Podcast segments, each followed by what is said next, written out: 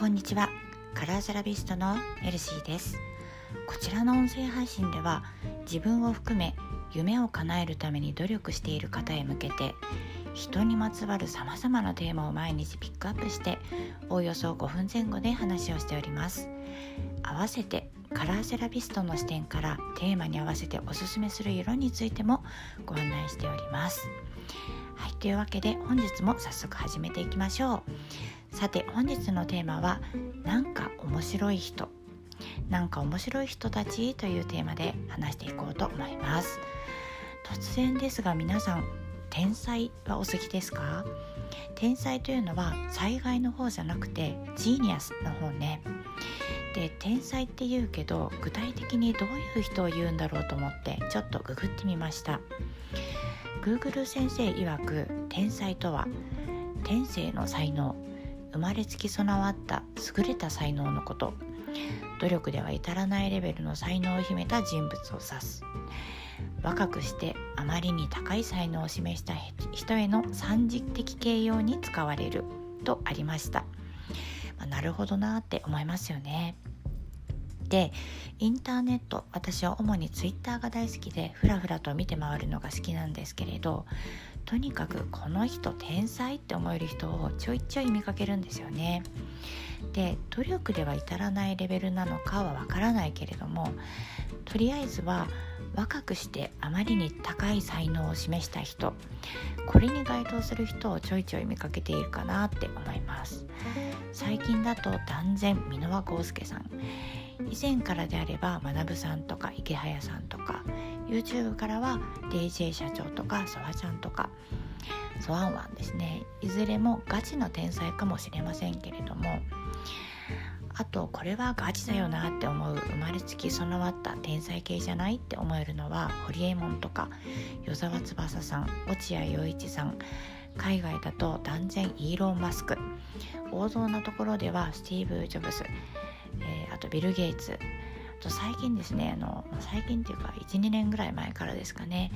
マーケス・ブラウンリーという新しいデジタル製品を紹介している方も私は気になってチェックしています。でねガチな方はともかく努力でどうにかなりそうな天才でさえ若くしてという点でもはや私にはかなわないわけなので永遠にリスペクトという感じです。とにかく天才に憧れるし惹かれるし尊敬します。でねそんな天才かって思える箕輪康介さんの発行している「サウナランド」という雑誌を昨日割と近くのお店の「ポップアップで買ってきたんです。ちょっとね表紙が強烈なんですけれども。でてっきりただただサウナ情報が満載なのかなと思って開いてみたら、まあ、確かにサウナ情報もたくさんあるけれどもそれよりも何よりも多分10代から20代の私だったらどっぷりハマってしまったであろう。ディープな世界が広がっていてしかもいろんな会社の CEO がぞろぞろと登場していて意識高い話をしていたり高すぎてよくわからない話なんかもあったりとにかくとんでもない雑誌でした。本当にびっくりした。あとね CD がついてきたんですよ。耳から耳から整わせてくれるっていう音の CD なんですけれどもうね天才って本当何考えてるのかさっぱりわからない。けど面白すぎるっていう感じでした。天才の頭の中ってどうなってるんでしょうね。興味ありませんか？でこれまたググってみたところ「天才たちの頭の中」という映画があるんですね。私は知らなかったのですがご覧になった方いらっしゃいますか？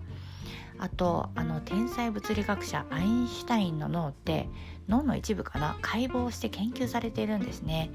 けど脳の構造の特別な違いが天才の要因になる。ということは立証できていないそうです。でさらには知能とは何かとか脳科学との関連はどのようになっているかとかどんどん深みにはまっていきそうだったので途中で調べるのはやめましたけれどとにかくおおよそ天才と言われるそのように思われる人というのはざっくり言うとなんか面白い人っていう感じかなって私思いました。どうでしょうか？なか面白い人いいですよね。これからもウォッチして何か気になることがあればツイートしつつその天才のかけらから学ばせて学ばせていただきつつ精進していきたいなと思っております。皆さんにもぜひ天才ウォッチをおすすめします。なんか妖怪ウォッチみたいですね。懐かしい。妖怪ウォッチとんでもなく流行りましたよね。何だったんだろうあの現象は。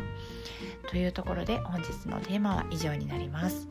そして本日お届けする色は青にしたいと思います。ブルーです。青の記憶色イメージはもちろんポジティブな面もネガティブな面もありますけれど今日はポジティブな面だけのご案内です。青は冷静理性知性秩序。クールなどのイメージがあります。そして興奮を鎮めて疲れを取り除くという効果もあることから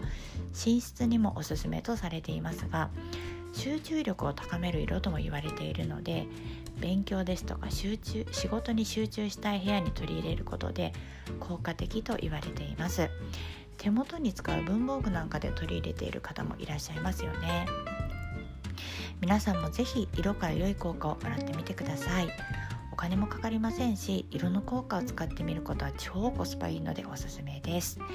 はい、というわけでこちらの音声配信では毎朝ちょっと土日は遅くなりがちですけれどもこんな風にさまざまなテーマを私の思うように掘り下げつつ毎日健やかな心で笑顔で過ごしてほしい幸せな気持ちになれるように何かお届けしたいそんな気持ちで話をしております。よろしければまた是非明日も聞きにいらしてくださいね。さあ皆様本日のご予定はいかがでしょうか？こちら新潟は雨です。ついに梅雨入りですね。いつもよりちょっと遅いみたいです。そういえば皆さんは雨はお好きですか？私はといえば大人になってからは足元だったり服なんかいろいろ濡れたりするのが嫌だなと思ってしまうけれども子供の頃は大好きだったんですよね。お気に入りの長靴でチャプチャプ歩く感触とかあとお気に入りの傘をくるくる回して視覚的に楽しい感じだったり濡れるということにあまり意識が向かっていなかったみたいですね。何事もこうポジティブに捉えることって大事かもしれないなぁなんて思います。